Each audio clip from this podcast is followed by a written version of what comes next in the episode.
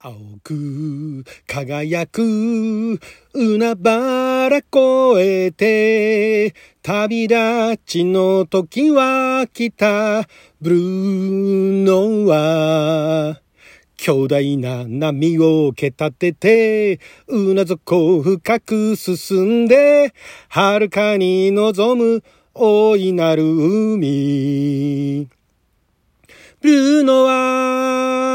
俺たちの使命は重い。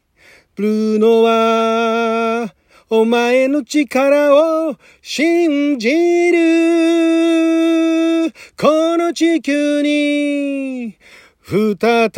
び、安らぎを。ブルーノは、あなたの住人をちょっと拝借。こんにちは。ラジオ神の神ふみかつです。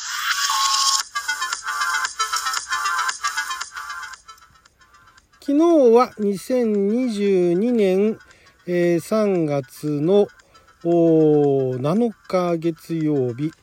六曜は釈迦関口でございました。もう8日になっちゃいましたけども。毎週月曜日は昔懐かしのテレビ漫画、テレビアニメ、特撮のオープニングやエンディングをアカペラで歌って歌のリハビリをするアニトク歌ビリテーションのコーナーをお届けしておりますが今回は1979年から80年まで、えー読売テレビ放送系列で放送されておりました SF アニメ宇宙空母ブルーノアこちらのオープニングですね。オープニングが、えー宇宙空母ブルーノア大いなる海へという歌でございましてですね。まあ、これも知る人ぞ知るアニメでございますね。えー原作、企画、原案、えー西崎義則さん、あの宇宙戦艦ヤマトのね、プロデューサーで、えーもう大ヒットを飛ばした西崎監督、監督は違うわ。監督は棚橋さんですね。えー西崎さん原案企画ということで、もう、えー読売テレビがですね、総力をかけて、もうポストヤマトということでですね、海洋冒険戦争 SF アニメということなんですが、タイトルが宇宙空母ブルーノアと。で、まあ宇宙をつけとかないと、えー企画が通らんということで、宇宙空母ブルーノアと。でも実際宇宙に行ったのって最後のね、最後の何回かぐらいなんですよね。私最後まで見てないんですけれども、もともとね、最初ね、2時間スペシャルとかで、もうすごい大々的にスタートしたんですね。で、まあ、あの、宇宙から攻めてきた、なんだっけな、もう名前も忘れちゃいましたけども、えー宇宙、あ2052年が舞台なんですね。えー外宇宙から飛来したゴノム人工惑星の突然の地球周回軌道上への停止による天変地異。ここら辺ね、SF 交渉がしっかりしててですね、その宇宙からやってきた人工惑星に乗ってやってきた侵略者なんですね。で、周回軌道に、ね、地球の周回軌道ですから、まあ、月だとかそういったところに、ゴーってな大質量のものが止まったもんで、それがきっかけで天変地異が起こってしまうと。で、だから、まあ、あちこちのその大陸が沈んだりとか、中南米が沈んでそこに海峡ができたりだとか、あとなんだっけな、日本とオーストラリアかどっかがなんか地続きになったりだとか、アジアとオーストラリアかが地続きになったりだとか、なんかそんなような感じになっちゃうんですね。もうそこら辺からしてむちゃくちゃなんですけども、で、地球は占領されちゃって、まあ、あの、お約束ですね。人類は総人口の9割失ったと。で、残り1割で戦うっていうね、残りよくあるパターンですけども、この頃からもこういうのやってたんですね。で、生き残った人たち、まあだからヤマトもそんな感じですよね。結局、大量にね、人類が一回ガースってあの、やられちゃって、残った1割で頑張るっていうね。で、地球救出組織マルスというものを結成して、で、1割、残った1割すごい活動的で、世界の9カ所に抵抗拠点、ポイントを置くんですね。えーで、日本の小笠原の海洋開発研究センターポイント N1 と言われてたんですけれども、そこで密かに建造されていた戦略空母ブルーノアが人類の危機にあたって完成率9割の状態で浸水して、えーゴドムが太平洋各地に建設した基地を破壊して、ゴドムから地球を解放するために出撃すると。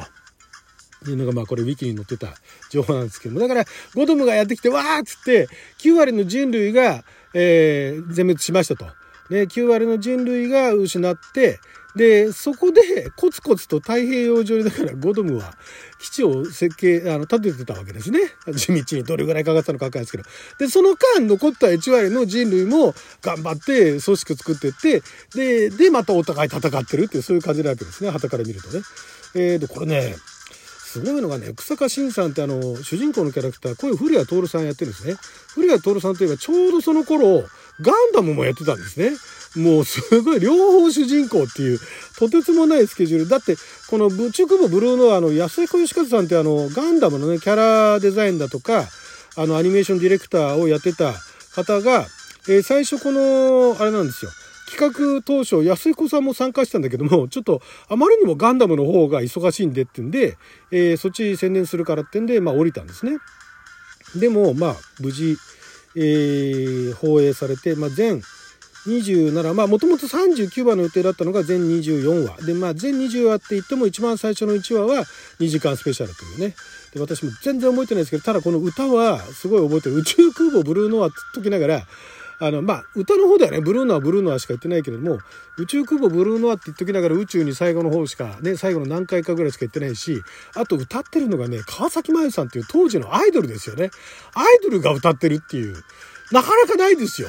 もう今でこそ珍しくないかもしれないですけど、アイドルがアニメの歌を歌うっていうね。アニメの歌を歌ってた人がアイドルになったってケースは後あったりだとか、あとあのバンドをやってる人だとかが、まあ、あの歌を歌うっていうのはもう今珍しくないですけども、この79年の時点で、川崎麻世起用っていうのはなかなか、またしかも川崎麻世さんっていうね、ところの選び、チョイスがなかなか、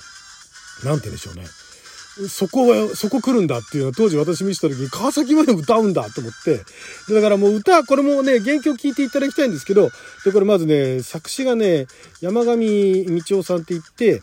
で、まあだから70年、60年代から70年代、80年代ぐらいまでの歌謡曲ですよね。歌謡曲とかでヒットをもうあの、たくさん飛ばしてった。あとまあ CM ソングとかもやったりだとか、でアニメの曲全くやってないわけじゃないんですけれども、あと、ガンダーラの作詞もやってるのか。アグネッシャンのひなげしの花とかね。まあだから世代の、ある世代からすると、えー、その、その曲もっていう、すごい有名な、天地真理さんの歌結構ありますね。えー、二人の日曜日だとかね。思い出のセレナーたくさんありますね。あと誰だ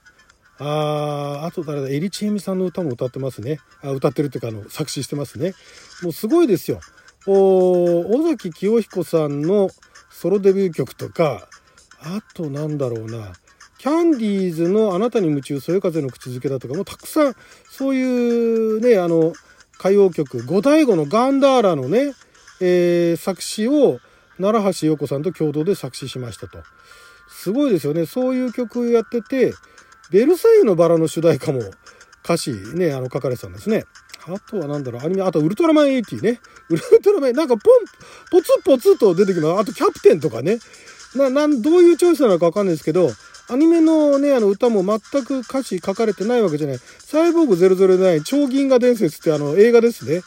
のあの歌詞もやられたりだとか、まああとバーモントカレーですね。あの CM のバーモントカレーの、えー、作詞をされたのは、ね、山、山上さんっていうね。っていう、まあある種大御所っちゃ大御所ですよ。で、えー、曲をね、編曲、作曲編曲、あ、じゃねえや、作曲か。作曲が平尾正明さんですよ。カナダからの手紙で有名な、まあ、ある世代からすると有名な平尾正明さんですね。平尾正明さん、ジャスラックのね、理事でしたからね。えー、平尾正明さんももう有名です。この方も大御所といえば大御所。で、有名なあのドラマから、えー、歌謡曲から、ね、アイドルの、アイドルの曲もやってたかな？の、もう曲の作曲でもう手掛けられてて非常に有名な。そして編曲が、えー、これもまたね、大御所ですよ。船山さん、船山元樹さんって言って、またこの方も有名なその歌謡曲だとか、あとはもう90年代以降ジャニーズのね、曲とかも編曲をされているという大御所なんだけれども、みんな結局だから共通してるのは歌謡曲というところがね、ヒットソング、歌謡曲のヒットソングというところが共通項なので、なので、まあこれがあの、もうバリバリのあの歌謡曲ですよね。ノリとしては。歌謡曲で、えー、アニメの主題歌みたいなね。だから、アイドルが歌う、まあだから、J-POP っちゃ J-POP ですよね。だから、歌謡曲、歌謡曲してない J-POP の流れ、キャンディーズだとかあっちの方とかのね、流れで、で、アニメの、で、勇ましい SF のオープニングっていう感じなんですよね。だからすごいですよ。もうだから歌詞なんかも、あの、海原越えてとかね、旅立ち、出発って書いて旅立ちとかね。で、あと巨大な波を蹴立ててとかね。なんかもうすごいですよ。もうだからブルーノは俺たちの使命は重いとかね。ブルーノはお前の力を信じるみたいな。ブルーノは空母だっちゅうのにね。それが、それが結局主役なんですよね。ただ、あんまりそこまで主役級の扱いを受けてないんですよね。ヤマトほど活躍はしない。だから後半の潜水艦がバンバンその空母から宇宙空母ブルーノアから出てくるんだけど、宇宙空母だろと。ね、空母だから戦闘機じゃないのかって。まあ戦闘機出るんですけども、でも潜水艦大活躍みたいなね。そんな感じで、で、またあの、川崎麻世さんがね、そのアイドルチックなね、どこら辺がね、一番それっぽいか、それっぽいかっていうとね、えー、どこだっけな、そう、最後の、この地球にっていうね、この地球にじゃないですよね。この地球に、再びみたいなね。その歌い方がね、あ当時のアイドルっぽいですよね。安らぎを、チャガチャチャン、ブルーノアってとコーラスで、ブルーノアもう出ない、声が出ないわ。こういうね、そういう、なかなか、これエンディングもね、なかなかあの、エモい曲なんですけどね、ぜひよろしかったらオープニングとエンディング、両方聴いていただきたいところですけれども、なかなかね、えー、宇宙空母と歌と言いながら、最後の最後にしか宇宙に行かなかったけれども、当時それなりにね、ヒットしたらしいんですよ。ヒットしたらしいんだけど、私そんな印象あんまないんですけどね、評判は悪くはなかったらしいんですが、まあ、全然私も覚えてないですしね、あの、覚えてらっしゃる方、ちょうど私と同じ世代か、もうちょい若いぐらいかなんですけどもね、そんなアニメがありました。続編とかもありません。ただ、ブルーノアっていう名前はなんか宇宙戦艦ヤマトのその後のシリーズに出てきたのかななんかね、そんなのがあったそうです。どちらもよく知りませんけれどもね。はい、ということで今回は、宇宙空母ブルーノア、大いなる海をアカペラで歌ってみました。はい、えー、12, 間の12分間の記者のお時間いただきありがとうございました。それじゃあまた